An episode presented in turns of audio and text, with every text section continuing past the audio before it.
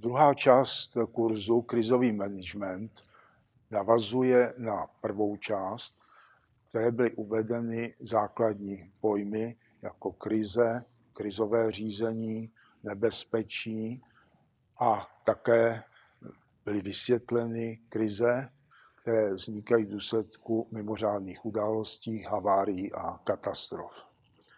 V této druhé části se zaměříme především na druhý typ krizí z hlediska jejich zdrojů, průběhu a důsledků. Jsou to takzvané krize procesní, které se také nazývají někdy finančními krizemi. Dále si na začátku vymezíme tato specifika a vymezíme si a charakterizujeme jednotlivé fáze krize. Jestliže se vrátíme trochu ke krizím, které vznikají v důsledku mimořádné události, tak tyto krize vznikají náhle, mají rychlý průběh a důsledky mají především tom, že dochází někdy k nenávratným ztrátám na aktivech, to je na majetku a lidských životech.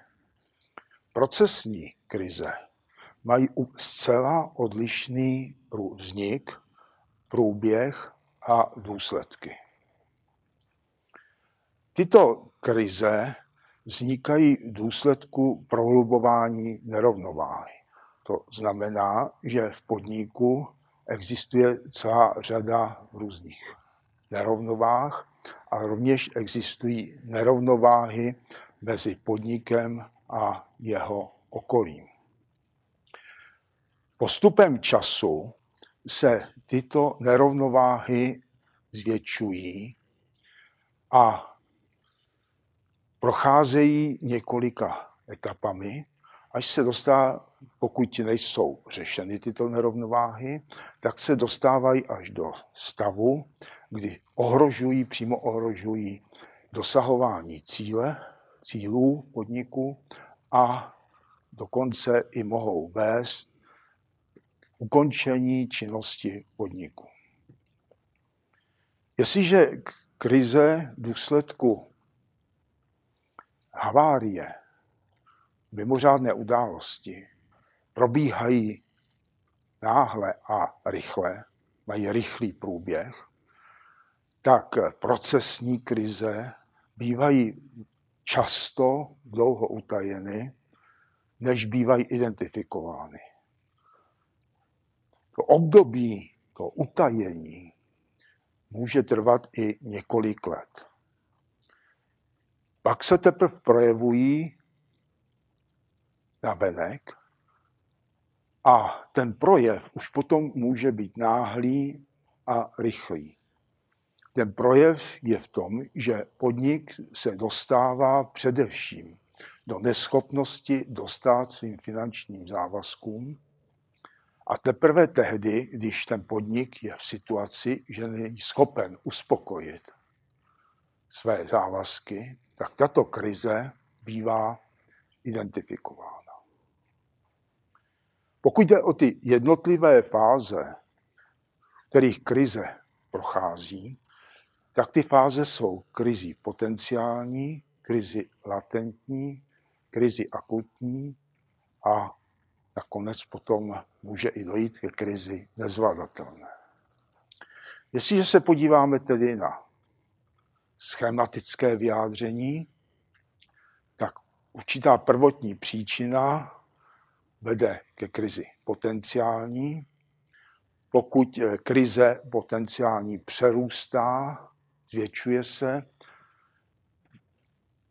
dostává se do fáze latentní, skryté, kde se již mohou projevovat určité první symptomy té krize. Pokud opět podnikový management není schopen nebo nereaguje na první symptomy krize, tak se dostává do finanční fáze, do akutní fáze, kde již tedy ten podnik není schopen dostat těch, těm svým závazkům. A pokud ani v této fázi krize není adekvátně řešena, tak může potom dojít k fázi nezvládatelné, kde již je silně ohrožena existence podniku a dochází bankrotu. Když bychom si tedy ty jednotlivé fáze krize charakterizovali, tak potenciální krize, potenciální krizi najdeme v každém podniku. Je to permanentní stav, že každý podnik se nachází potenciální krizi, protože uvnitř každého podniku a mezi podnikem a okolím existuje neustále velké množství nerovnováh. Ty nerovnováhy jsou běžným, tedy permanentním stavem.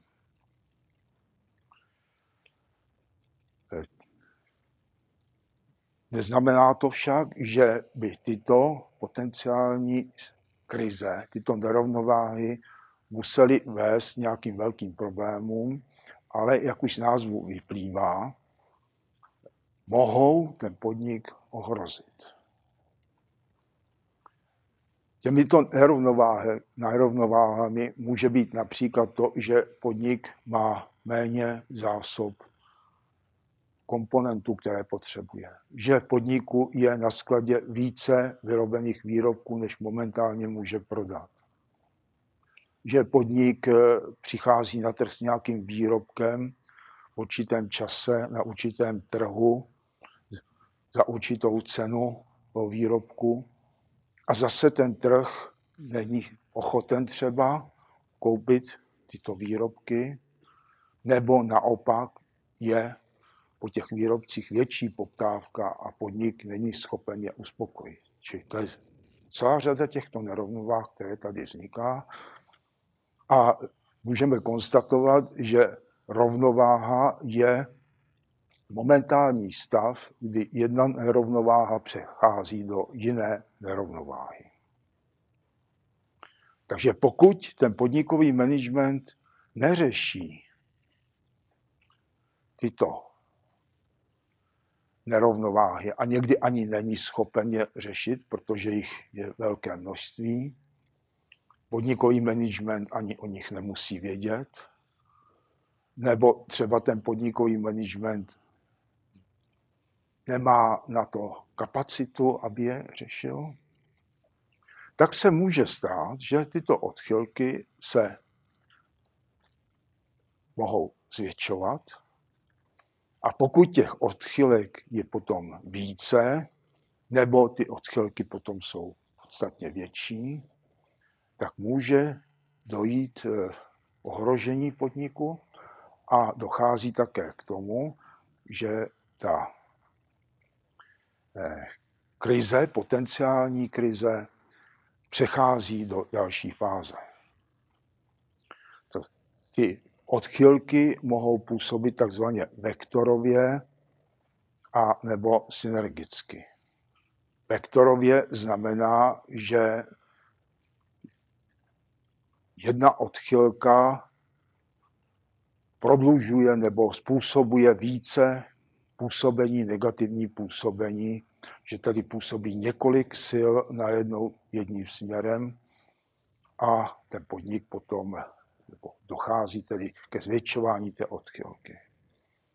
Synergie, synergický efekt znamená, že jestliže se dvě ty odchylky spojí, nebo se jich spojí více, nebo působí více faktorů, tak ten efekt toho působení je větší než součet efektu izolovaných faktorů. Druhé fázi se ta krize dostává do tzv. latentní skryté fáze. To znamená, že problémy se začnou zvětšovat, ta krize se už již dostává do nějakého problémového a nestabilního prostoru. A latentní fáze, bude skrytá, znamená, že této fázi se ještě velice obtížně ten krizový vývoj identifikuje. Ten krizový vývoj se v této fázi projevuje různými jevy, kterými mohou být třeba nespokojenost zákazníků, problémy ve spolupráci mezi pracovníky, může to být nepořádek na pracovišti, může docházet ke zvýšení fluktuace pracovníků. Takže je to celá řada jevů, kterými se tyto, ta krize, latentní krize eh, projevuje. A ten management často ty problémy může přehlížet, může si říkat, že jsou to běžné problémy, které se vyskytují v každém podniku eh, a často se necítí být nějakým způsobem těmito projevy, negativními projevy ohrožen a není ani, myslí si, že ani není ohrožen ten podnik. Právě, že ta fáze je skrytá, tak může v tom podniku existovat několik let, než se ten vývoj, krizový vývoj, dostane do další fáze. V tom je tedy to velké nebezpečí, že problémy se neřeší, že podnikový management tuto situaci nechápe, nevnímá jako krizovou a pak je obvykle překvapen, když ta krize se projeví, přejde do další fáze a projeví se v té další fázi, již v té finanční oblasti. Třetí fáze je potom akutní fáze, akutní krize a právě tam se tak ten krizový vývoj může dostat. To znamená, že těch problémů se tady navrší, že ty problémy už mají velice negativní dopad, že ty problémy se začnou eh, projevovat ve finanční oblasti.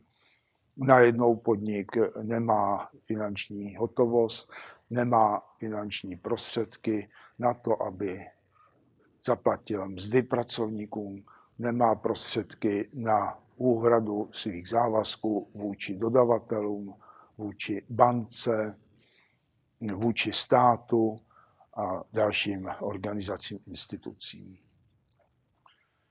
Obvykle se jež v této fázi zjistí problémy až finanční analýzou, která signalizuje určité jevy, ale se spožděním a v té platební neschopnosti. Jestliže ten podnikový management včas nezareaguje, adekvátně nezareaguje na tu akutní krizi, tak eh, ta krizový vývoj postupuje ještě dál. Protože té akutní fázi dostává, dochází k postupnému snižování a vyčerpání podnikových zdrojů tím se nemyslí jenom zdroje finanční, ty nejsou, ale má to negativní dopad i na lidské zdroje, na aktivitu pracovníků, na vztahy mezi pracovníky, na kreativitu pracovníků, způsob jednání. Může to způsobit i problémy se zákazníky, s dodavateli a s dalšími partnery.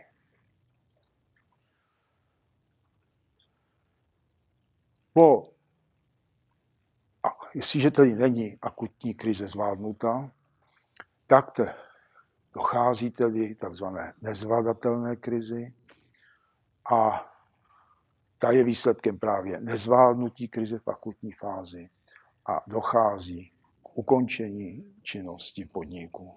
Dochází k bankrotu a podnik přestává nebo může přestat existovat. Jestliže se podíváme na ty jednotlivé eh, fáze krizového vývoje, tak v potenciální fázi krize se ty projevy, ty nerovnováhy jeví jako běžné problémy a ten podnikový management často tyto problémy řeší rutině, řeší je jako běžné problémy, někdy více složité, někdy méně složité a zdaleka je nechápe a ani nemůže chápat jako krizové. Jestliže tedy krize přejde do fáze latentní, tam se krizový vývoj a ty symptomy se projevují v měkkých symptomech, jak už bylo uvedeno, schopnosti snížení kreativity, problémech na, mezi spoluprací, pracovníky, nepořádku, problémy nebo neschody se zákazníky a podobně. Pokud je ten podnikový management schopen tyto symptomy identifikovat a řešit, tak ta reakce musí být teď zaměřena na odstranění příčin. Pokud se ty příčiny neodstraní, tak ta krize právě má schopnost prorůstat, prorůstat tím podnikovým eh,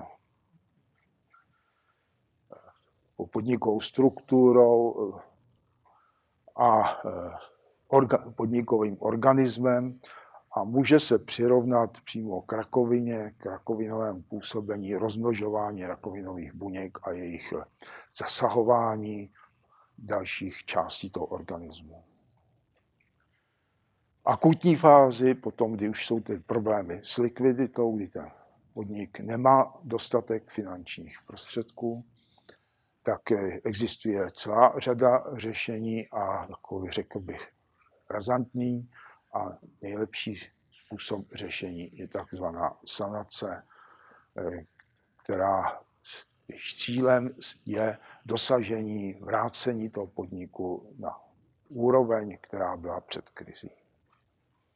No a při nezvládnutelné krizi tam už je plná platební neschopnost, tam už dochází tedy řešení toho problému často soudní cestou, dochází bankrotu a případně odprodeji hodnotných aktiv. Takže jestliže si schrneme procesní charakter krizí, tak tyto krize vznikají v podniku tím, že dochází ke zvětšení nerovnováhy, buď uvnitř toho podniku mezi jednotlivými částmi toho podniku, subsystémy toho podniku, nebo mezi podnikem a jeho okolím, že těchto nerovnovách je bývá více a mohou tedy působit vektorovým, vektorovou silou nebo eh, mohou působit tím, že když se propojí ty problémy najednou, tak působí synergicky.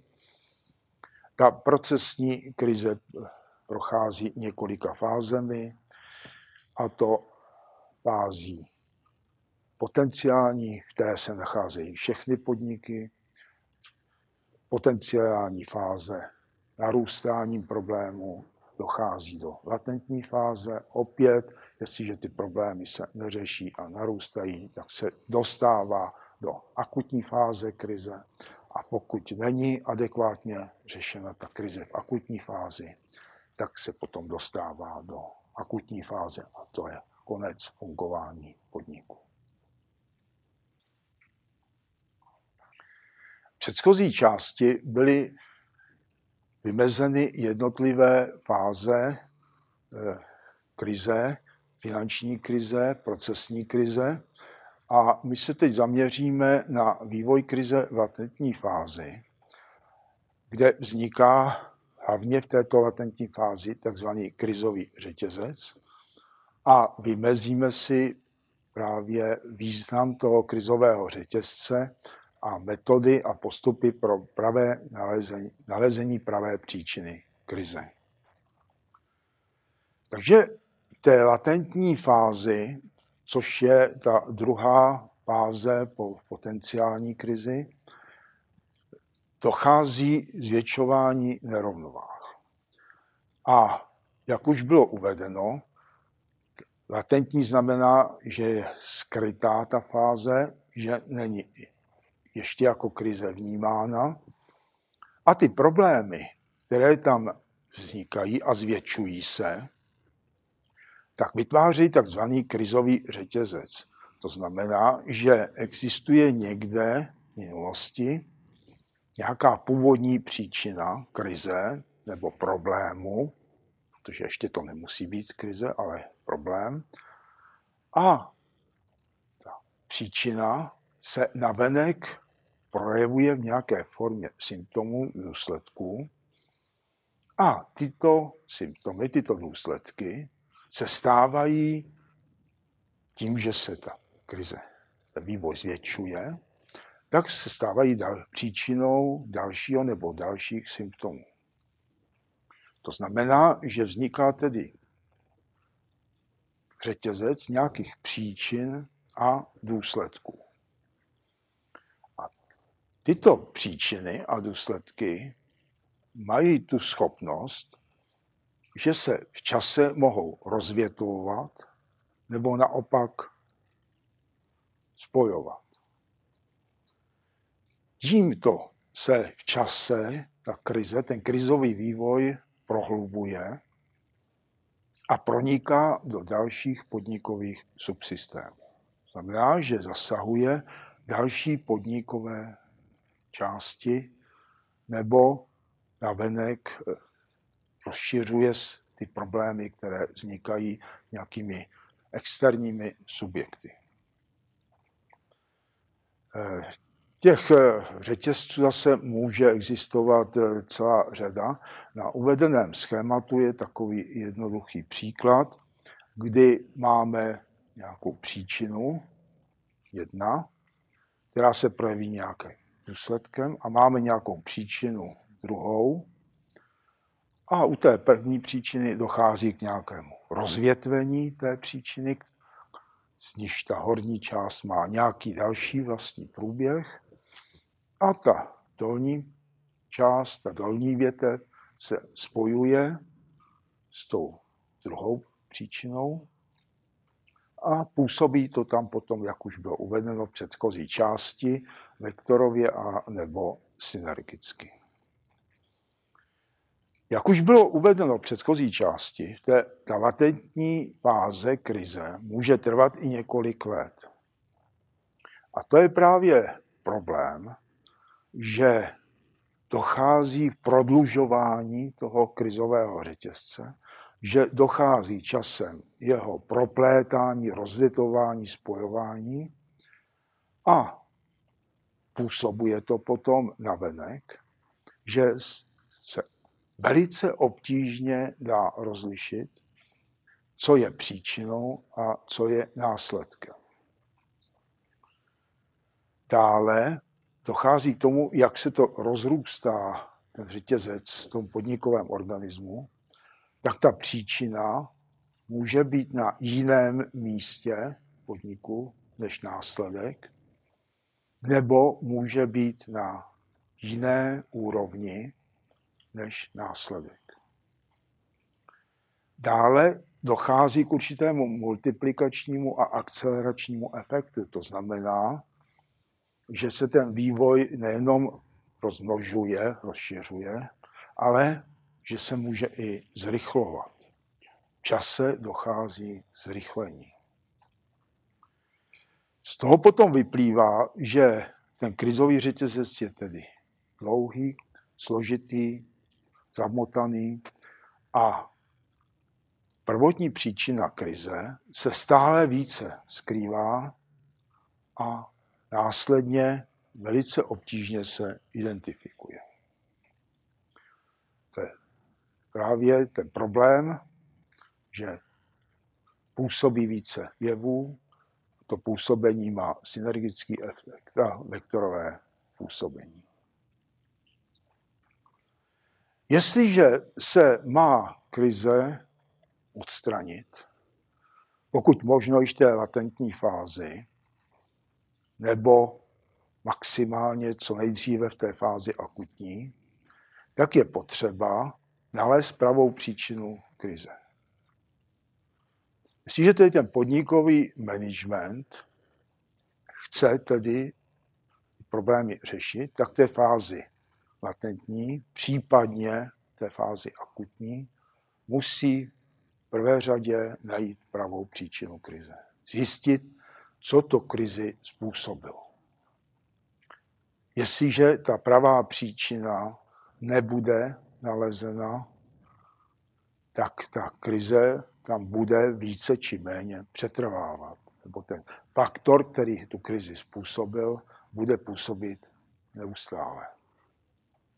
Často se také stává, že se v rámci toho řetězce najde nějaký symptom, nějaký důsledek, který se pokládá za příčinu a řeší se důsledek někde uprostřed nebo v průběhu toho krizového řetězce, ale neřeší se ta pravá příčina.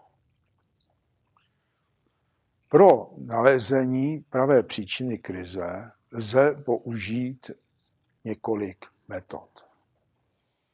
První metodou, řekl bych určitým způsobem jednodušší, v uvozovkách jednodušší, je kauzální analýza,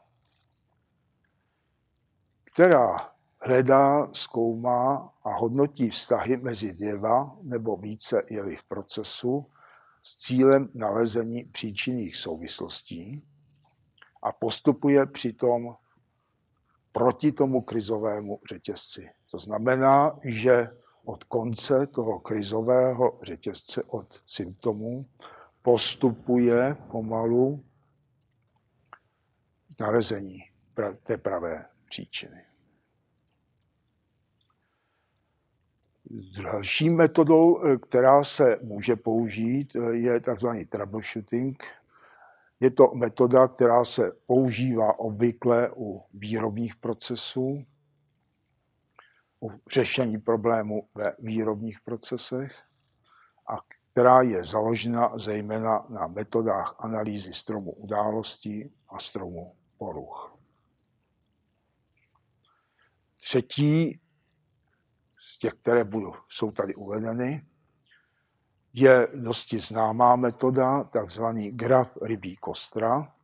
Také se to někdy nazývá graf příčin a následků nebo Ishikavův graf podle tvůrce této metody. A toto je týmová metoda, která používá obvykle brainstorming jako kreativní metodu.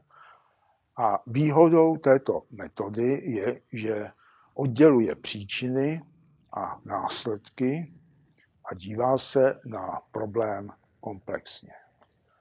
To znamená, graficky znázorněno, připomíná to kostru ryby, kde na pravé straně jsou důsledky a na, pravé, na levé straně jsou potom nalezené příčiny těch důsledků. Další metoda, která se může použít, je metoda, jejíž tvůrci byli eh, inspirováni básní eh, anglického spisovatele Radiára Kiplinga, eh, šest dobrých sluhů, šestislovný graf, který hledá odpovědi na otázky, co je příčinou, proč je to příčinou, kdo je příčinou, jak vznikla příčina, kdy vznikla příčina, kam směruje ta příčina. Takže když si schrneme tuto část, krizový vývoj, zvláště v latentní fázi, vytváří krizový řetězec, kterým se postupně krize, krizový vývoj přenáší na další oblasti podniku i ve vztahu podniku k jeho okolí, prodlužováním, rozvětováním, spojováním toho krizového řetězce se velmi komplikuje nalezení pravé příčiny krize a současně je krizové působení rozsáhlejší a řešení krize komplikovanější. A pro nalezení pravé příčiny lze použít řadu různých metod. Jedním z nástrojů, jak by se podnik neměl dostat do akutní krize, nebo respektive eh, měl by eliminovat možnosti dospění se do akutní krize, je řízení cash flow.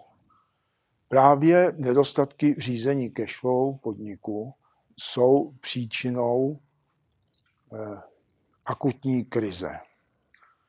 Cash flow rozumíme finanční toky do podniku a z podniku a pozitivní cash flow vytváří volnou disponibilní zásobu finančních prostředků. To znamená, že jestliže podnik by měl uspokojovat své eh, faktury, zaplatit své faktury, zaplatit svým zaměstnancům, uspokojit poža- daňové záležitosti, tak měl by mít volnou disponib, určitou disponibilní zásobu finančních prostředků, které by mohl použít. A právě tady je důležité si uvědomit, že sice podnik může být na jedné straně v zisku, účetním zisku, ale na druhou stranu nemusí mít volné finanční prostředky. Znamená, že tady existuje určitý rozdíl a určitá disproporce mezi účetními náklady a výnosy na jedné straně a výdají a příjmy na druhé straně. To je důležité i znát tedy faktory, které na toto působí, které tento rozdíl způsobují.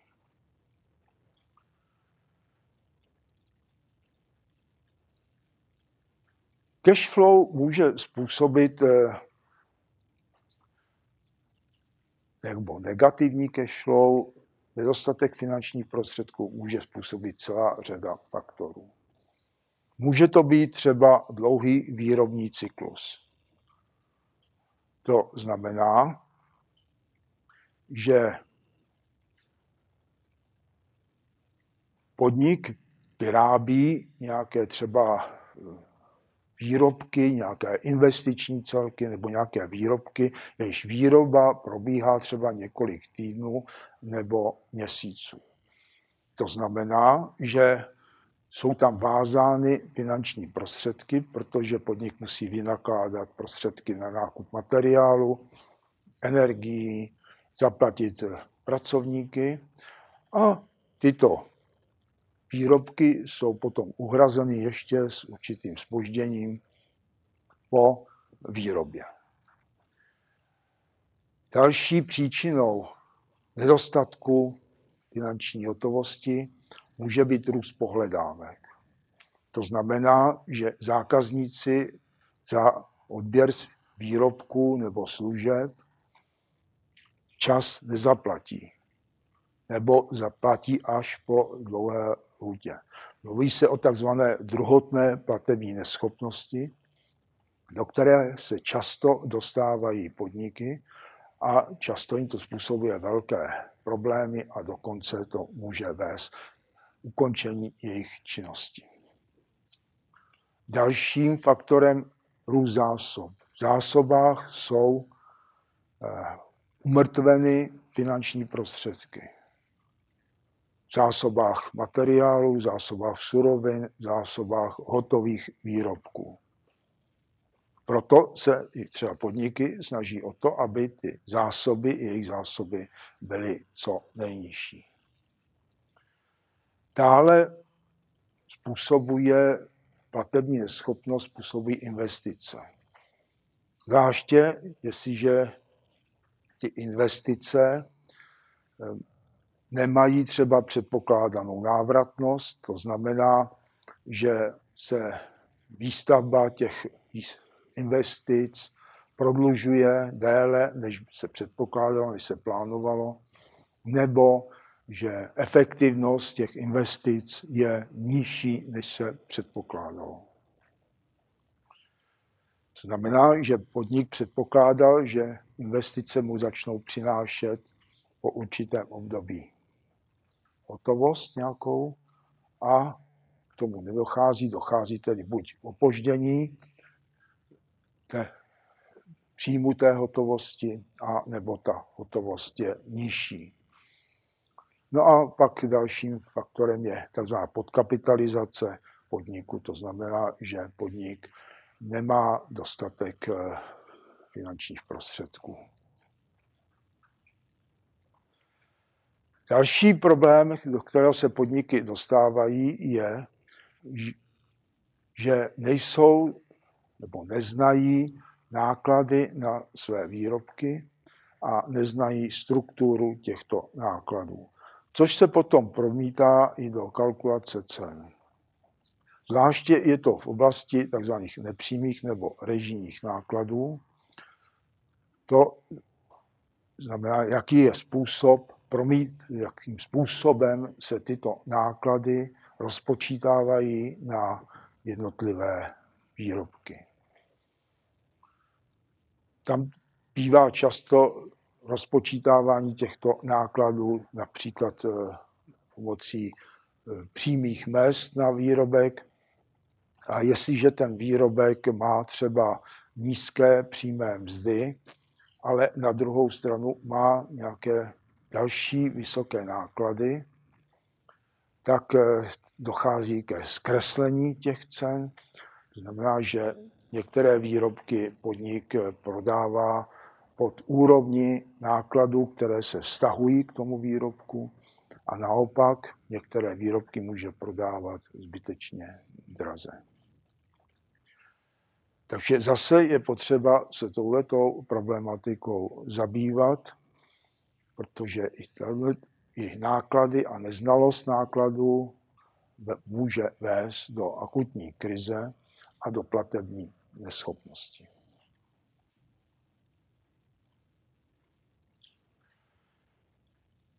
Snahou podniku by mělo být předcházet vzniku akutní krize.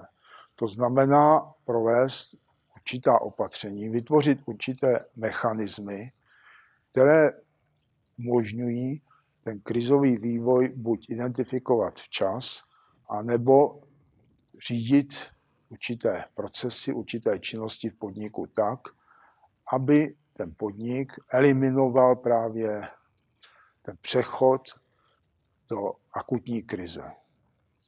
Takže v této části si vymezíme některé metody, některé postupy, které vedou předcházení vzniku krize a také si charakterizujeme, jaké jsou jejich možnosti a nedostatky. Cílem podniku by tedy mělo být čas identifikovat potenciální nebezpečí, kterému hrozí zvnějšku. Protože jestliže je podnik otevřeným systémem, tak může být zvnějšku ohrožován celou řadou subjektů nebo faktorů. Mohou to být konkurenti, může to být eh, stát, může to být eh, změna v politické situaci, makroekonomické situaci, v těch nových technologiích a podobně. Rovněž tak by měl, měl by identifikovat problémy, které vznikají uvnitř toho podniku a měl by současně si zjišťovat, jestli ty problémy, které v podniku jsou, které tam jsou neustále, se nezvětšují a nepůsobí stále více negativně. Proto by si měl tedy vytvořit efektivní fungování systému, které toto umožňují. Umožňují včas identifikovat potenciální nebezpečí změšku, včas identifikovat vnitřní problémy a jejich případné trendy. Akutní krizi se podnik dostává, jak už bylo uvedeno v předchozí části, do platební neschopnosti. Z toho vyplývá v prvé řadě nutnost řídit finanční toky, cash flow, a znát své podnikové náklady, jejich strukturu a tvorbu cen.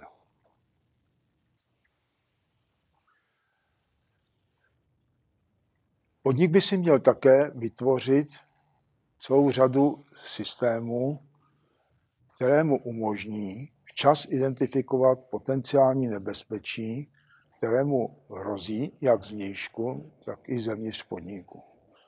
To znamená, že by si měl vytvořit nějaké tedy systémy, efektivně fungující, které by včas signalizovaly, že se něco děje, co by mohlo podnik ohrozit, co by mohlo ohrozit dosahování jeho cílů, případně jeho další existenci. První takovým systémem, který si uvedeme, takzvaný systém včasného varování. To znamená, že je to systém, jak už z názvu vyplývá, měl by včas říkat, rozsvěcovat nějaké oranžové světlo, něco se děje, pozor na to. Ten pojem byl poprvé použit v oblasti vojenské a postupně se začínal používat i v dalších oblastech přírodních vědách, lékařství a řadě dalších. Takže i v tom podniku by nějaký takový systém měl fungovat. Ten systém by měl být vytvořen podle potřeb podniku, podle jeho zaměření a měl by mít široký, velice široký záběr.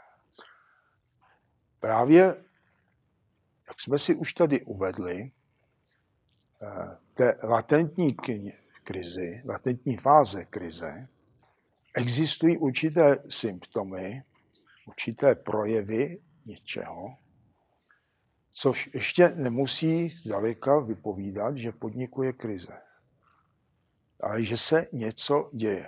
A stejně tak ten systém včasného varování by měl tedy signalizovat určité trendy, určité náznaky, určité informace, třeba i neuvěřené, které říkají, že k něčemu by mohlo dojít. Takže ten systém by měl pracovat jak s kvantifikovatelnými údaji, to znamená nějakými čísly, které se někde objeví, nějakými číselnými údaji, statistickými údaji a současně by měl pracovat nějakými nekvantifikovatelnými údaji, nějakými signály o tom, že k něčemu dochází. Ten systém bývá v podnikové sféře bývá charakterizován jako radar, který má záběr 360 stupňů a pátrá ve svém okolí právě po těchto signálech, po těchto údajích.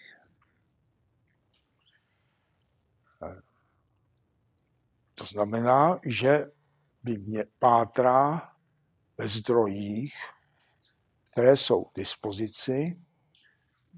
Těch zdrojů může být velké množství a dokonce se preferuje, udává, že takovým velice důležitým zdrojem je internet a surfování po internetu. Jak už teď bylo uvedeno, do toho systému je potřeba zapojit co nejvíce zdrojů. A ty zdroje mohou být jak vnitřní, to znamená jak pracovníci podniku, protože ti pracovníci přicházejí do kontaktu se zákazníky, s dodavateli, mají třeba nějaké osobní kontakty a z těch mohou přicházet a získat další informace. Dalšími zdroji jsou potom zdroje vnější. Opět může to být banka, může to být eh, dodavatel, může to být zákazník, eh, mohou to být různé instituce, které poskytují informace, a to buď volně, volně dosažitelné, nebo za nějakou úplatu.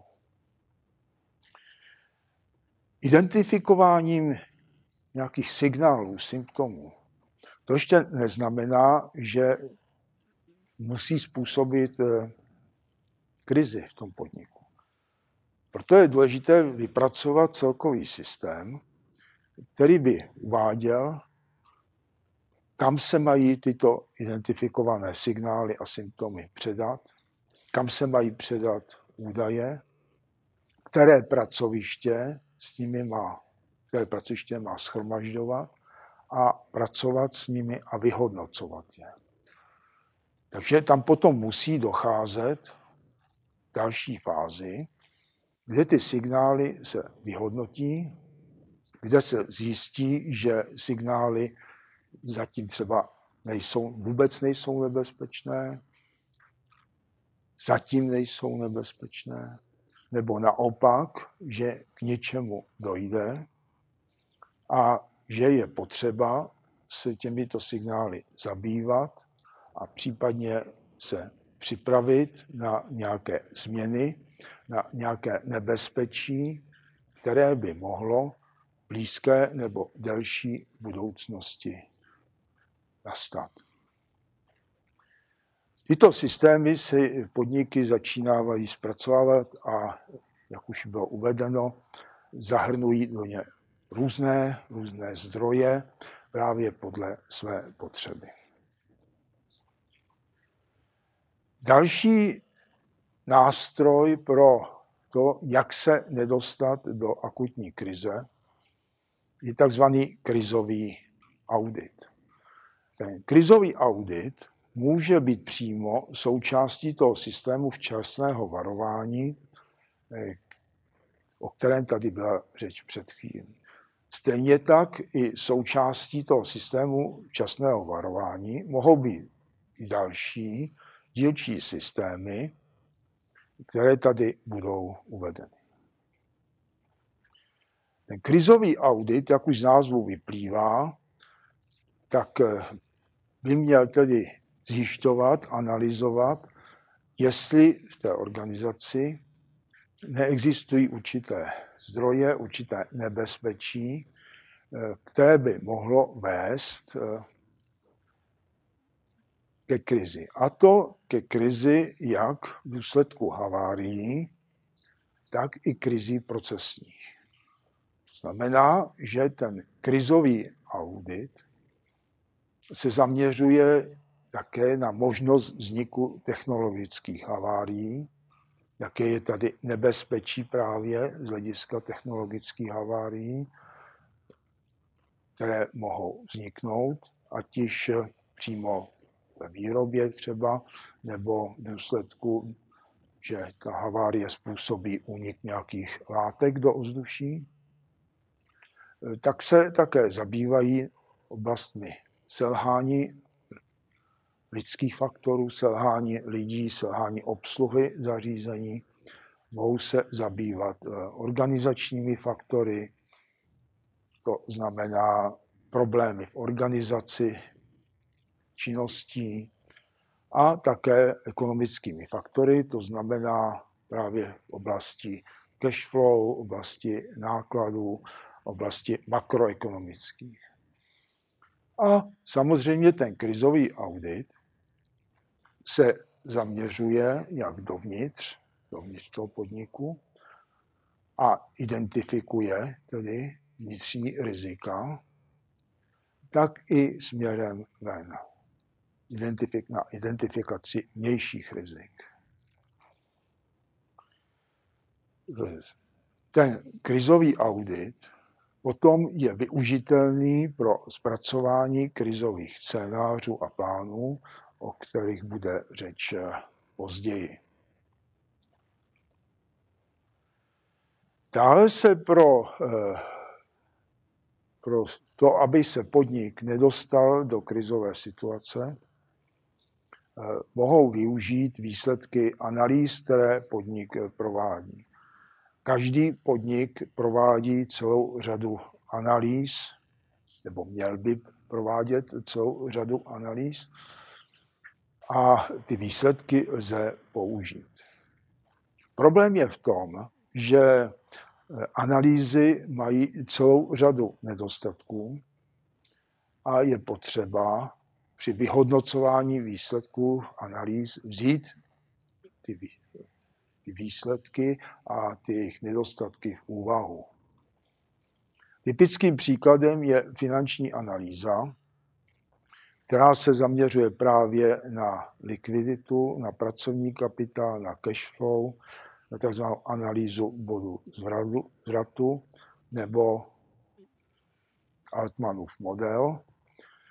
Vykazuje nedostatky v tom, že finanční analýza se provádí nebo provádí z údajů, které jsou již starší, několik týdnů, měsíců, že finanční analýza není schopna postihnout všechny jevy, všechny vazby, ale je pořád důležitým nástrojem podniku, aby aspoň ex post zjistil problémy, které by mohly nastat. Mezi jedním nástrojů je uveden Altmanův model, který právě je schopen identifikovat a praxe to ukazuje, že identifikuje eh, stav podniku, nebo respektive stav, do kterého by se ten podnik mohl v nějaké časovém horizontu, blízkém časovém horizontu dostat. Že tedy se může dostat do nějakých finančních problémů. Eh, další analýzy jsou analýzy časových řad. Časové řady ukazují nějaké trendy. A trendy ukazují, že se něco mění a to se může měnit jak pozitivně, tak i negativně. Vidí se na časových řadách, že dochází třeba k nějakému zhoršování, že do...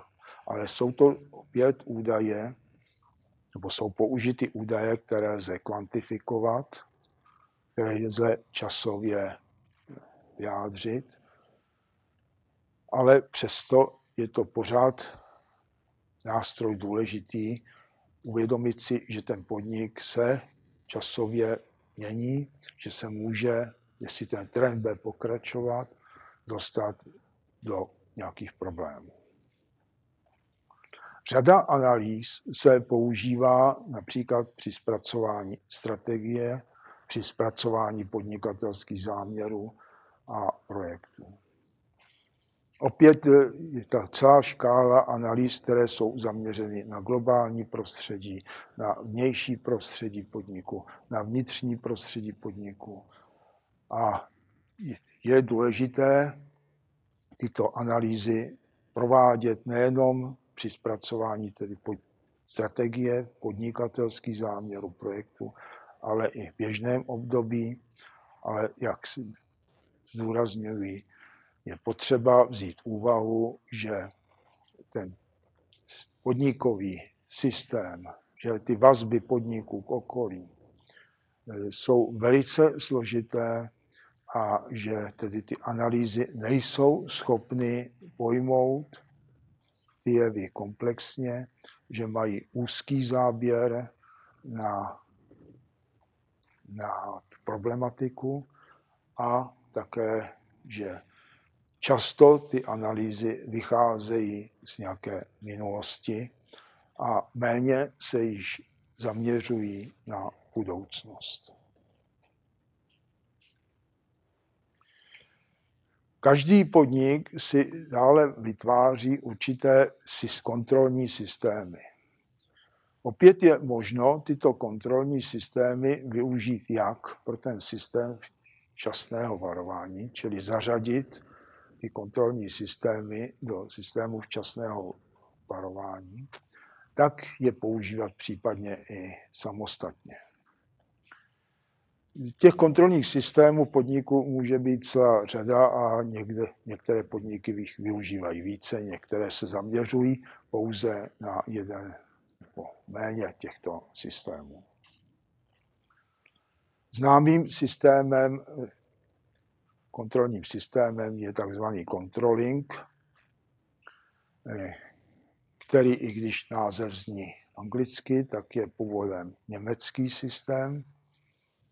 A ten controlling, ten má tu schopnost, že propojuje řízení těch podnikových oblastí, dílčích oblastí do nějakého komplexního systému.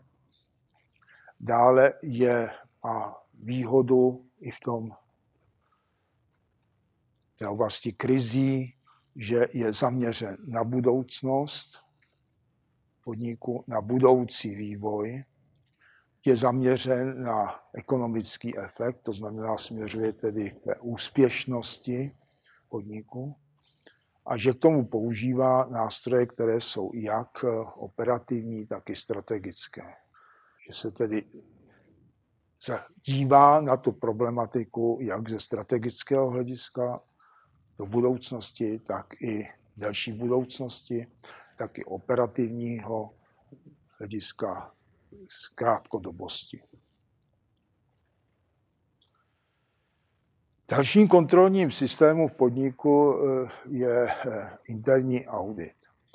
Ten interní audit eh, byl původně zaměřován pouze na oblast ekonomickou, ekonomiku podniku, na finance ale postupem času se ten interní audit eh, zaměřuje i na další oblasti podnikové, a to na, jak na podnikové řízení, tak i na kvalitu výrobků, ekologii, to znamená vliv ekologie na vnější prostředí a opačně, na personální rozvoj, eh, na pracovníky, jejich kvalitu, kvantitu, na obchodní činnosti, dodržování souladu mezi činností podniku a legislativu a další oblasti. Ten interní audit se chápe jako určitá nezávislá, objektivní a konzultační činnost realizovaná v podniku a podnikovými pracovníky, která právě je zaměřena na tu přidanou hodnotu a na zlepšování provozu podniku.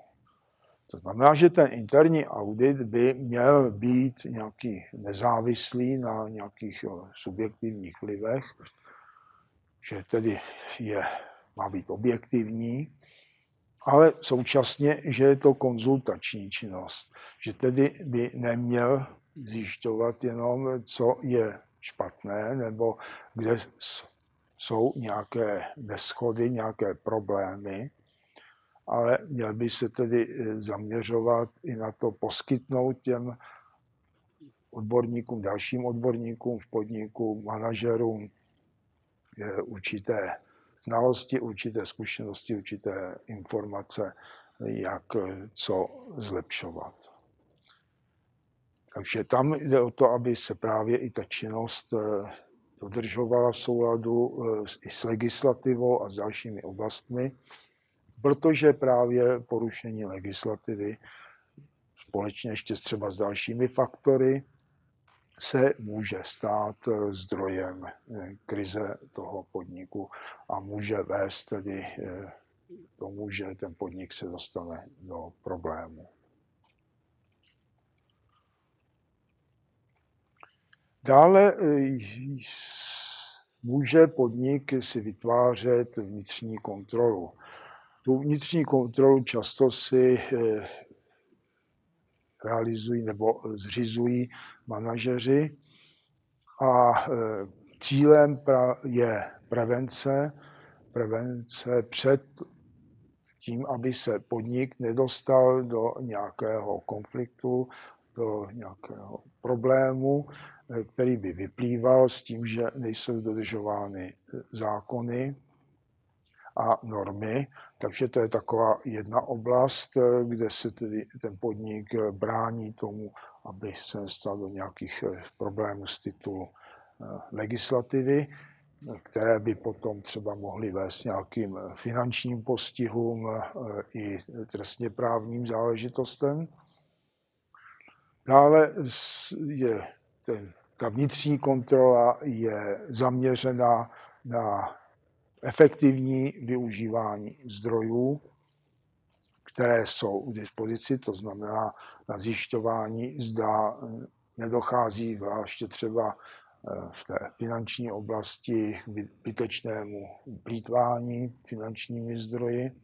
Je, je zaměřena na ochranu majetku, to znamená na nějaké rozkrádání majetku a podobné věci.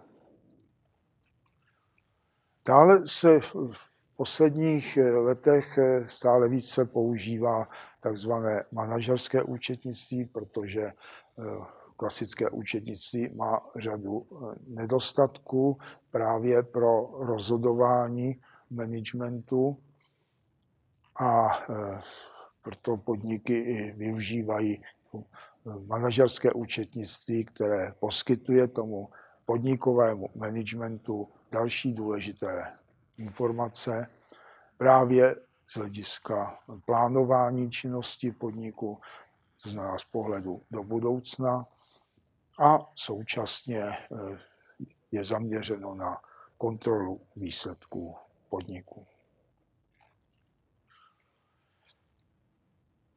Další metody, které lze eh, použít, eh, kontrolní systémy, které lze použít podniku, jsou určité metody, které byly původně využívány pro, nebo vytvořeny pro jiné účely. Nejznámější z těchto metod je tzv. metoda Balance Scorecard, která byla vytvořena původně Američany Nortonem a Kaplanem pro měření výkonnosti podniku. Ta metoda je velice, velice jednoduchá a má univerzální využití jak ve výrobních podnicích, tak i v nevýrobní sféře, i v oblasti třeba škol, nemocnic, městských úřadů a podobně. Ta metoda je založena na tom, že se vytipují oblasti, které jsou důležité pro dosahování e, úspěšnosti podniku. V těchto oblastech se formulují cíle a dále se uvedou, identifikují e, ukazatele, tři až pět ukazatelů, kterými se tato výkonnost v těch jednotlivých oblastech měří. Znamená, že je možná neustálá kontrola dosahování cílu podniku a tím určitým způsobem možnost vyhnout se nějaké té krizové situaci že tedy jsou dosahovány cíle, které byly eh, formulovány. Ještě výhodou této eh, metody je, že lze ji použít pro eh, zainteresovanost pracovníků a tím je zase dosahováno plnění těch podnikových cílů. Takže to propojení, propojení je tedy na jedné straně cílů a ukazatelů a jejich dosahování pracovníky. Může se také použít jako kontrolní, určitý kontrolní systém, takzvaný model excelence, eh, který je založen na tom, že podnik eh, hodnotí sám sebe a že tedy na základě toho sebehodnocení eh, může docházet neustálému zlepšování. A jestliže se tedy podnik zlepšuje v určitých oblastech, tak eh, klesá tedy možnost eh, vzniku krizové situace. Samozřejmě žádná z těchto metod nemůže vést k tomu, aby úplně se eliminoval vznik, vznik krize. No a poslední metodu, kterou si tady uvedeme, je metoda Six Sigma, která je zase, je to souhrn aktivit, podnikových aktivit, které jsou zaměřeny na eliminaci tzv. neschod. Zase tím, že podnik vyvíjí určité aktivity od aktivit vzdělávacích, proškolování a dalších a dalších, tak to vede potom ke snížení těch neschod a každá ta neschoda může být, může vést potenciálně ke krizi. Když bychom si všech tuhle tu část a i předchozí část schrnuli, tak zdrojem krize často bývají nedostatky v řízení cash flow. To znamená, že si podnik neuvědomí nebo nedostatečně uvědomí a řídí faktory, které ovlivňují, negativně ovlivňují cash flow, že tyto že ty faktory přehlíží, že nezaznamená včas změny cash flow, že si neuvědomuje takové jevy, jako je růst eh, zásob, skladových zásob, že si neuvědomuje růst eh, pohledávek, eh, že nezvládá návratnost investic, včasnou návratnost investic a tím se dostává do finančních problémů. Rovněž krizi mohou způsobit, může způsobit neznalost vlastních nákladů, neznalost struktury vlastních nákladů, eh, nesprávné rozpouštění fixních nákladů do cen výrobků. A e, i tohle to potom může vést nedostatku finančních prostředků. Dále podnik by si měl vytvořit mechanismy a systémy, jejich, jejich cílem by mělo být časné identifikování, e, časné identifikování nebezpečí a změn, které by mohly vést ke krizi. Především je to systém včasného varování, který je schopen pracovat i s nekvantifikovatelnými údaji nějakými možná i někdy mlhavými signály a symptomy. Dále je to krizový audit, který se zaměřuje na havárie, selhání lidských a dalších faktorů a na vnější a vnitřní rizika. Dále jsou to analýzy, ať už finanční ukazatele, finanční analýza, trendy ukazatelů, eh, analýzy, které se používají třeba při zpracování strategie. Měly by fungovat podniku kontrolní systémy, ať už je to controlling, interní audit, vnitřní kontrola, manažerské účetnictví, nebo by měl systém využívat eh, i metody, které třeba v podnik má zavedené a které byly využi- původně zaměřeny na jinou oblast, ať už je to balance scorecard, ať už je to model excelence nebo metoda Six Sigma.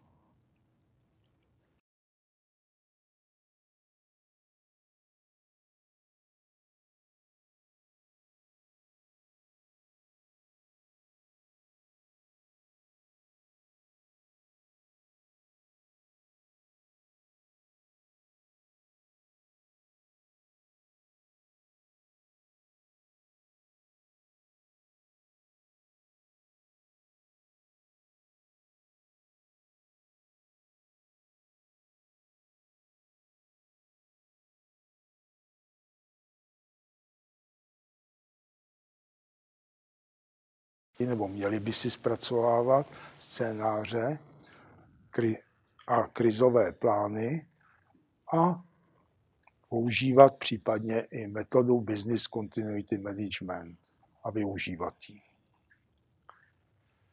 Jak už jsme si tady uvedli dříve, tak ty některé krize přicházejí náhle jsou to převážně havárie a je nutné tedy na jejich vznik rychle reagovat.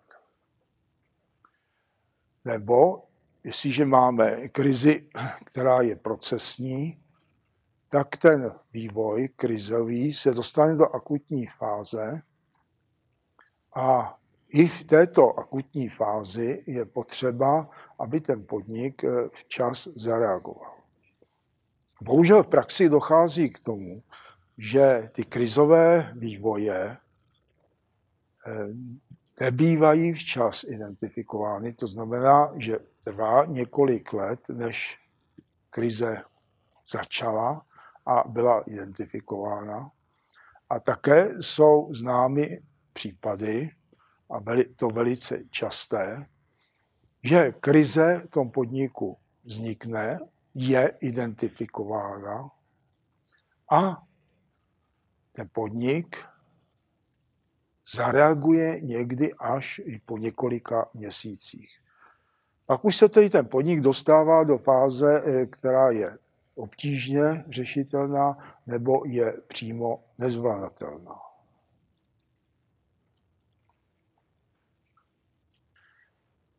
Jestliže ta krize se identifikuje, vznikne, tak dosti často tam dochází k určit, jako první reakce, dochází k určitému šoku.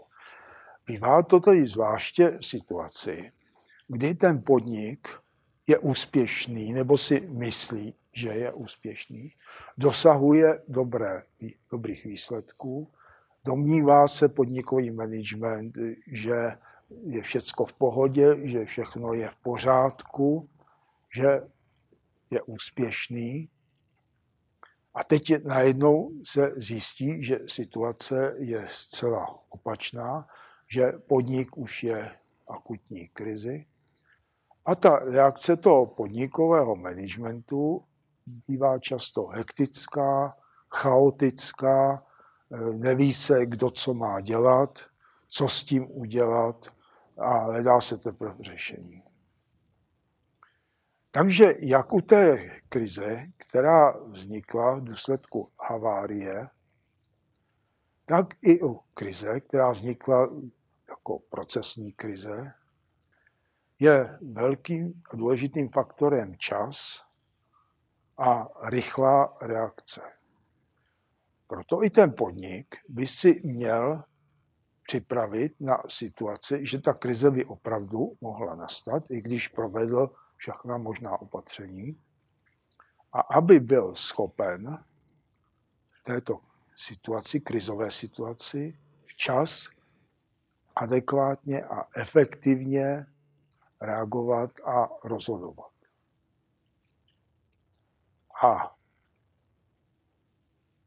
tu proto je potřeba, aby se i permanentně, neustále na vznik krize připravoval. Zase je to činnost, která by měla být stála a činnost, která by měla být preventivní.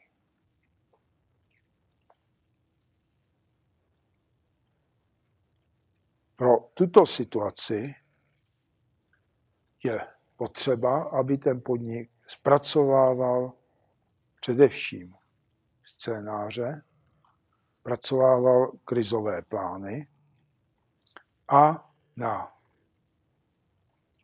vznik krize trénoval. To znamená, aby i si zkoušel tréninkem realizaci krizových plánů.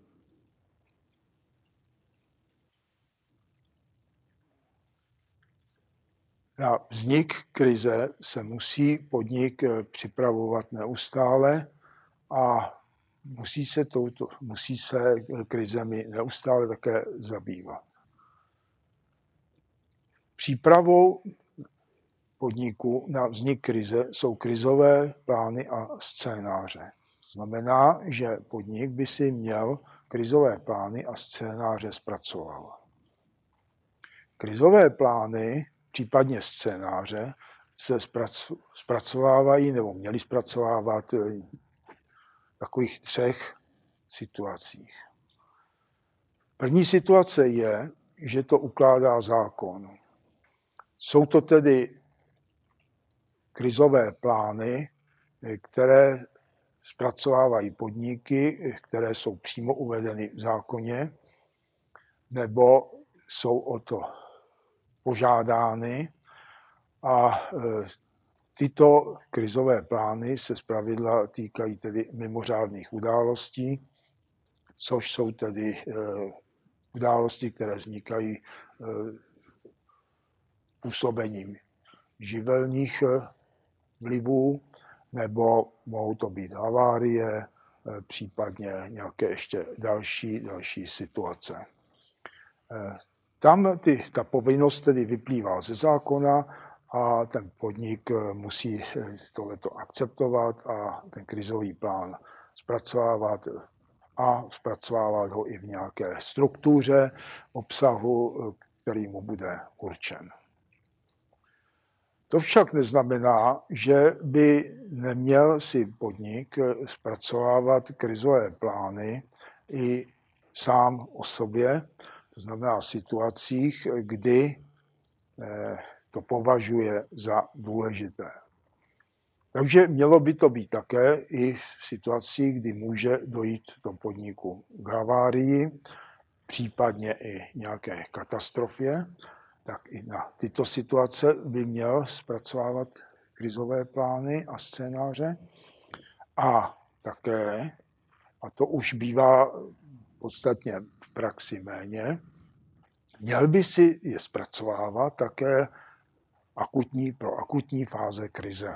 To znamená, že by si je měl zpracovávat i na situace například, že hm, důležitý dodavatel se dostane do nějaké problémové situace, krizové situace a nebude schopen dodávat Eh, své výrobky. Nebo že třeba podnik má nějakého významného odběratele, třeba automobilku, která odebírá větší množství součástek a tato automobilka třeba vypoví eh, smlouvu, ukončí eh, spolupráci. Nebo to může být v situaci, že banka odmítne dále financovat nebo poskytovat úvěr. Může to být řadě dalších situací, které každý ten podnik by si měl identifikovat a na tuto situaci potom zpracovávat krizové plány a scénáře. Ty krizové plány a scénáře, jejich zpracování, vychází z managementu rizik, to znamená, že se eh, identifikují napřed rizika a identifikuje se jejich eh, působení a následně se pracuje matice, matice rizik a z té matice rizik se vychází. Eh, samozřejmě krizové plány a scénáře nelze zpracovat najednou, všechny. Takže ten podnik by tedy měl právě vycházet z té matice rizik a měl by tedy prvotně zpracovávat eh, ty eh, krizové, potenciální krizové možnosti nebo možnosti vzniku krize, tam, kde ta pravděpodobnost je největší a nebo kde ty důsledky, dopady té krize potom jsou velké, významné. Znamená, že musí ten svůj, ty svoje zdroje, jak finanční, tak i samozřejmě lidské, eh, musí eh, efektivně používat a řídit se třeba podle, vycházet třeba z Paretova principu, eh, to znamená hledat těch 20 eh, rizikových situací, které eh, mají za důsledek těch 80% nějakých ztrát, negativních dopadů. Eh, Jestliže se tedy podnik pustí cestou pro zpracování plánu a scénářů, což by měl dělat, tak je potřeba si hledat odpovědi na několik základních otázek. Prvou otázkou je identifikovat tedy, jaké krizové situace mohou nastat. Eh, ty situace, tady by třeba měl využít nějaké workshopy, eh, nějaké eh, kreativní metody, třeba brainstorming, brainwriting a další. A pomocí těchto kreativních metod tedy by měl si zjišťovat, co k čemu může dojít. Samozřejmě eh, tam, je, tam hraje roli i otázka času, protože v průběhu času mohou nastat jiné krizové situaci a případně i některé mohou pominout. Takže je potřeba s tím pracovat neustále a neustále tedy identifikovat, jestli nevznikly nějaké nové krizové situace, které by mohly nastat. Další otázka je, na které se z nich můžeme připravit. Takže zase eh, ten podnik nemusí mít třeba takové možnosti, eh, nemusí mít takové zdroje, aby mohl eliminovat eh, negativní dopad těch všech krizových eh, situací. Proto je potřeba právě vycházet z toho, eh, které z té matice rizik a proti tomu postavit i ty zdroje, které má. Další otázka je, která zase vychází z eh, matice rizik, jaká je možnost jejich výskytu. To znamená četnost výskytu, opět je tady ten problém, jak tu možnost výskytu stanovit, jak stanovit eh, pravděpodobnost. Eh, je to dosti obtížné a zase by to mělo i spíš vycházet nějaké diskuse, nějakého workshopu, eh, vyhodnocení názorů odborníků, jaká je možnost výskytu určité krizové situace. Další otázka zase z, z, vychází tedy z matice rizik. Jaké mohou být jejich důsledky? Důsledky eh, mohou být eh, nejenom ve finanční oblasti, eh, dosahování cílů, ale důsledky mohou být i třeba zhoršení pověsti toho podniku, zhoršení imidže, mohou, může to být v oblasti třeba zvýšení fluktuace zaměstnanců a další a další důsledky. Takže nebrat jenom ten, jaký ten úzký pohled, jenom finanční pohled, ale širší. Další otázka je, jaký může být jejich časový průběh a změny v čase. To je opět ta krize může mít třeba časový průběh pomalý, průběžně pomalý, nebo může být průběžně rychlý, nebo třeba ten časový průběh a to zhoršování krizové situace může být ze začátku třeba mírné, postupné, ale v čase nebo od určitého okamžiku eh, se může docházet tedy k nějakým velkým změnám, rapidním změnám, nějaké akceleraci eh, vývoje. Ta příprava by měla také směřovat, jestli lze provést eh, nějaké opatření, aby vůbec ta krize eh, vznikla, nebo aby ten dopad eh, se snížil. Otázku tedy, otázkou také jsou ty zdroje. Jestli k tomu má nějaké zdroje a jaké zdroje má. Další otázka, otázka, která je tady kladena, jaká, jaký je možný postup ke zvládnutí krizové situace. Protože každá nebo většina těch krizových situací lze řešit různými způsoby, různými postupy. Opět by tady měla být eh, na základě nějakých kreativních metod eh, nebo nějakého workshopu, by mělo být hledání, hledání cest ke zvládnutí krizové situace. Opět není, nemusí to být jednorázová záležitost, protože je možné se k této otázce ještě i vrátit čase a postupně hledat další postupy, jak tu krizovou situaci zvládnout.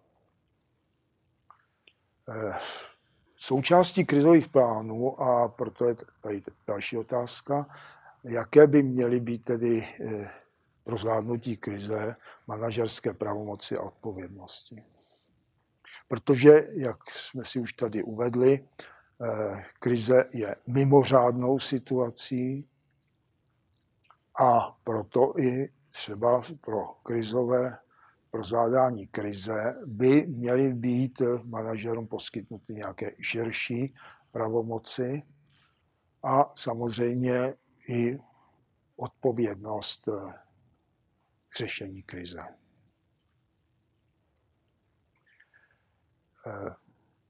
Pro zvládnutí eh, krize eh, respektive pro přípravu na zvládnutí krize, by se měl napřed zpracovávat scénář. Scénář v podstatě by měl mapovat a uvádět, jak se, když té krizi dojde, jak ta událost a situace bude probíhat, to znamená, jaký bude předpokládaný vývoj té krize, a jaké souvislosti s tím by měly být postupy a způsoby jednání. Samozřejmě je potřeba vycházet při zpracování scénáře z nějaké současnosti, současného pohledu na tu krizovou situaci, která samozřejmě může být odlišná. Ten vývoj může být jiný. Proto i třeba ty scénáře by mohly být nebo měly být zpracovány variantně a měly by tedy variantně uvádět tedy potenciální vývoj té krizové události a s tím potom i e, řešení, postup řešení té krize. Krizový scénář následně, který se zpracovává v návaznosti tedy by měl uvádět tedy, jak se tedy ta situace bude vyvíjet a jak ji tedy řešit. Na základě krizových eh, scénářů je potom zpracováván i ten eh, plán. Scénáře se, pro zpracování scénářů se postupuje tak, že v prvé řadě se identifikují faktory, které budou ovlivňovat míru rizika nebo vytvářet nová rizika. Zase díváme se na to z pohledu dneška, takže se uvažuje pomocí kreativních metod, jaká ta nová rizika by mohla vzniknout. Dále se zhodnotí jejich význam z hlediska četnosti vzniku a stanoví se tedy předpokládaný vývoj těchto faktorů v čase. Takže scénáře se zpracovávají proto, aby byly podkladem pro následné zpracování krizových plánů.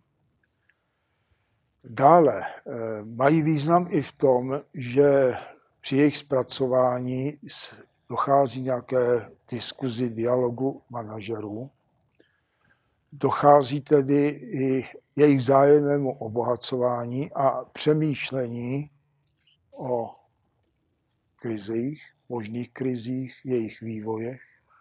A i ti manažeři získávají jednak eh, další znalosti, zkušenosti a jednak i mají nějaký vnitřní pocit, že jsou připraveni na situace, které by mohly nastat.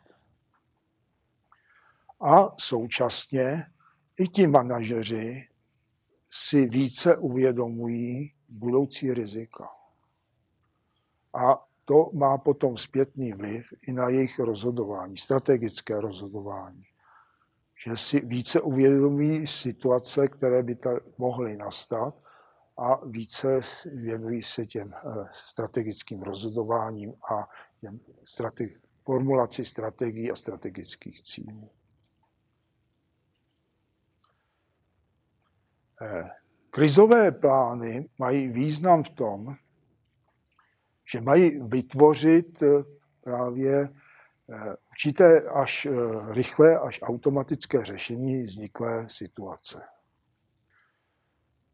znamená, měli by eliminovat nějaký ten chaos, eh, nějaké hledání řešení té situace, až když nastane. Že se by se tedy mělo vědět, že když určitá situace nastává, jak kdo a má co dělat. Jaké mají být postupy ke zvládnutí té situace. Proto také, a k tomu se ještě dostaneme, by měl docházet i nácviku realizace té vzniklé situace. Dále by eh, měla ta organizace, ten podnik by měl vědět, jaké prostředky potřebuje ke zvládnutí krize. Tím se myslí jakékoliv prostředky, ne finanční, ale i třeba vybavení určitými eh, třeba počítači, eh, nějak sirénami, eh, komunikačními prostředky a dalšími prostředky, které potřebuje ke zvládnutí té krize. A třetí věc, která je velice důležitá, aktéři, kteří jsou zapojeni do eh, zvládání krize, tak měli by jasně vědět, jaká je jejich role jaké jsou postupy, co, co mají dělat a jak zvládnout tedy tu krizovou situaci. Eh, krizový plán, někdy se také uvádí manuál, by neměl být nějakým rozsáhlým tlustým materiálem.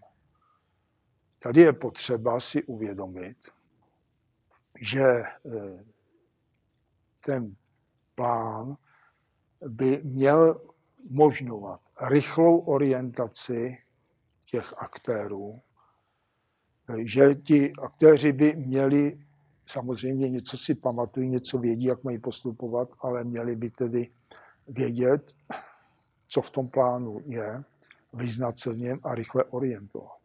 Proto musí mít určitou strukturovanou podobu, aby ten, když nastane ta situace, kde ten čas je důležitým a nejdůležitějším faktorem, aby ten pracovník viděl, kde v tom plánu najde ty pokyny, ty postupy, pokud si je třeba nepamatuje přesně. Proto i ten materiál by měl být tenký, stručný, přehledný.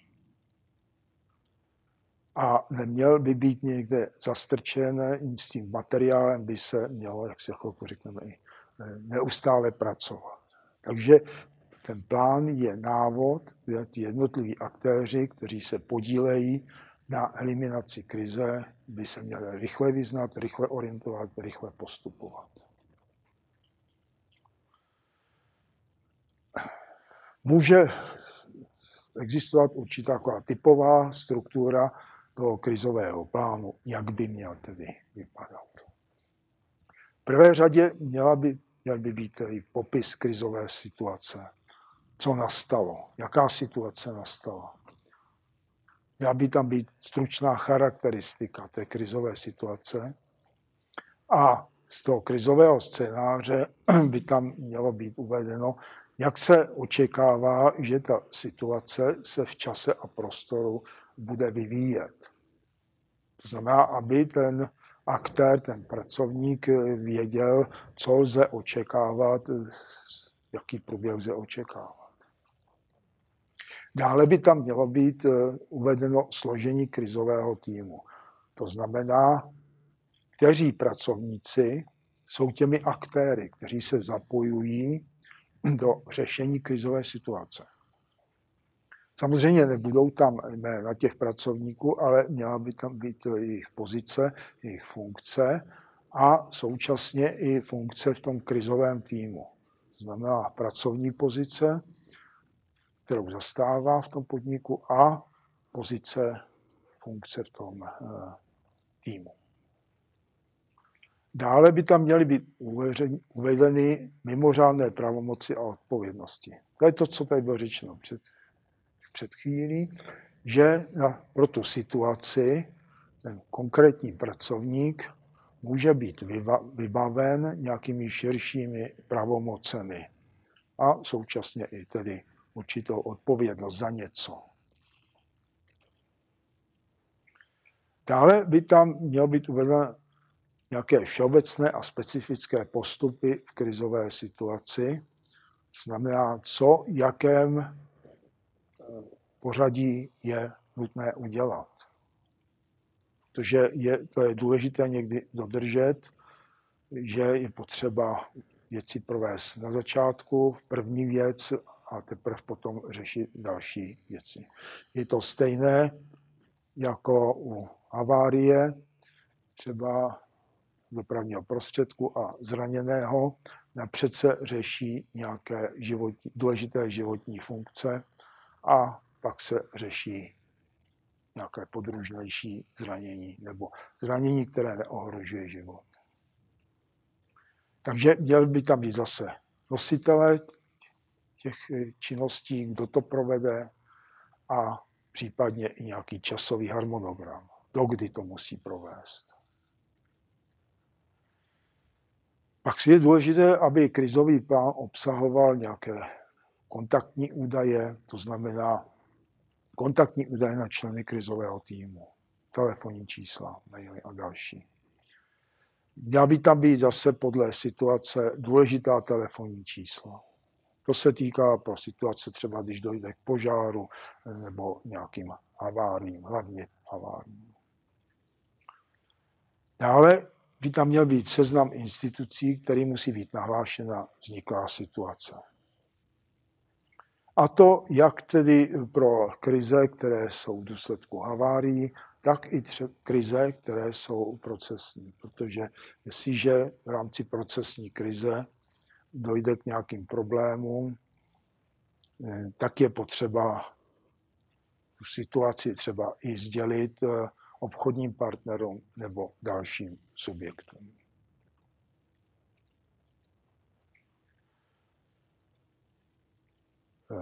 Dále by tam měli být eh, i pracovníci v určité pozici nebo funkci, eh, kterým by ta situace měla být nahlášena a kteří by se měli dostavit na pracoviště. Znamená, že pokud dojde k nějakému požáru nebo nějaké situaci, po pracovní době, tak by to mělo být nahlášeno třeba některým eh, manažerům, nebo mělo by to být nahlášeno i dalším odborníkům, které potřeba eh, dostat na pracoviště. Eh, měly by tam být zásady krizové komunikace. O tom se tady teď nebudeme zmiňovat, ale protože to bude součástí další části přednášky, kde tyhle ty, ta krizová komunikace je probrána podrobněji. No a případně tam je možno uvést ještě další podpůrné informace, které jsou důležité pro tu konkrétní, pro řešení té konkrétní krize. Ke každé krizi a ke každému krizovému managementu je potřeba provést určitou dokumentaci, zpracovat určitou dokumentaci. Eh, proto by tam měly být eh, i formuláře nějakých protokolů o vzniku krizové situace a o jejím řešení. Měly by tam být třeba i formuláře protokolu, pokud dojde k nějakému zranění a dalším a dalším věcem. To by mělo být eh, všechno k dispozici. Jak už tady bylo uvedeno, tak je potřeba ty krizové plány procvičovat.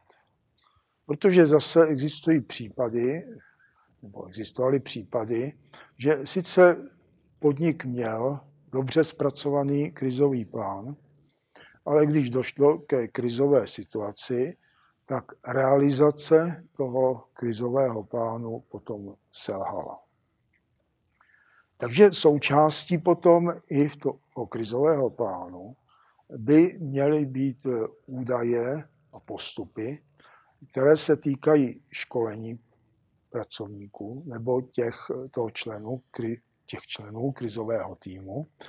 Takže měl by tam být i, nějaký údaj, jak často to školení se má provádět, eh, kdo se ho má zúčastnit, eh, jak má to školení probíhat. Stejně tak eh, potom je důležité nejenom školit ty pracovníky, ale nacvičovat konkrétní situaci. Protože, jak známo, to, co člověk dělá, tak si lépe pamatuje, a než když se mu to jenom přednáší.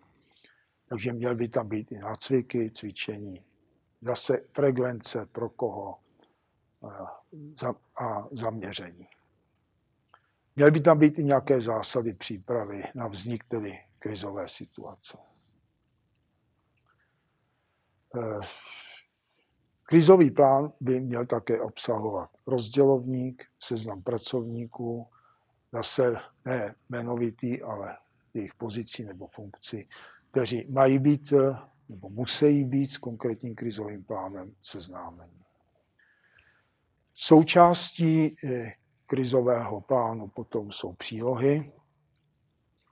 V těch přílohách může být, eh, mohou být plány unikových cest, nějaký seznam pojmů a jejich vysvětlení. Mohou tam být třeba nějaké smlouvy, kterých se ta krizová situace může dotknout. A e, měly by tam být e, i věci, e, které se týkají krizové komunikace, které budou tady ještě uvedeny v budoucnosti.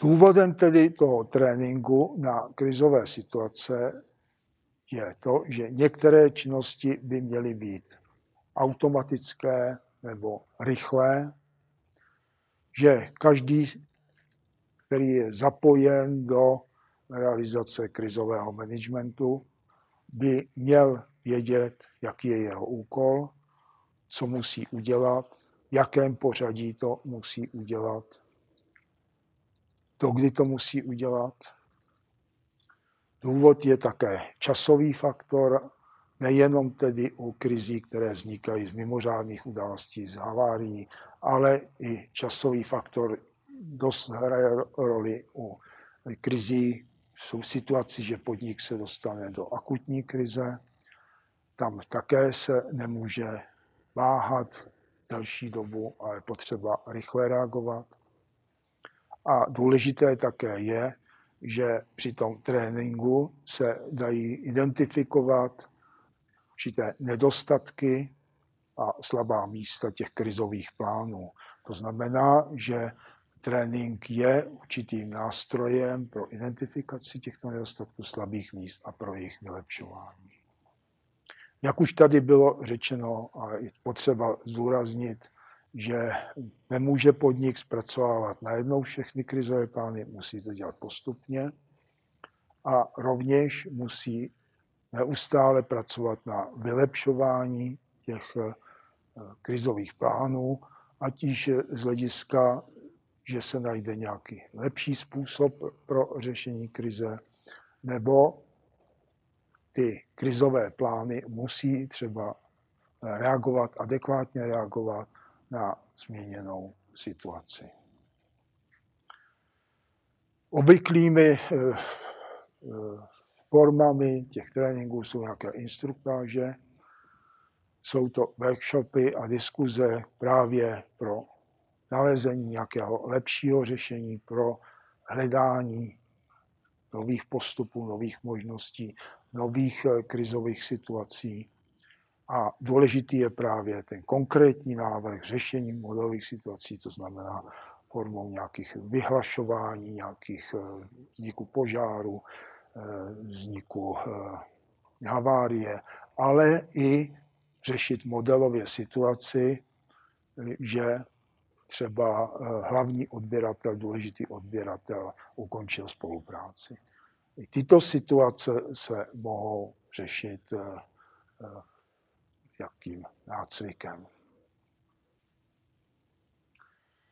Jednou z metod, které se v posledních letech používají pro přípravu na období, kdy v podniku vznikne krize, je metoda Business Continuity Management.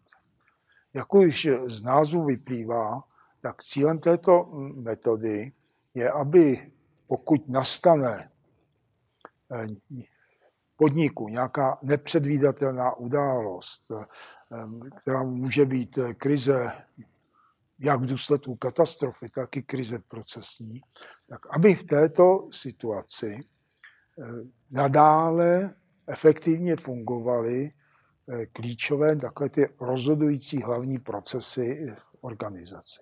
To znamená, aby nedošlo ke ztrátě právě těch důležitých procesů, na kterých je postavena úspěšnost toho podniku.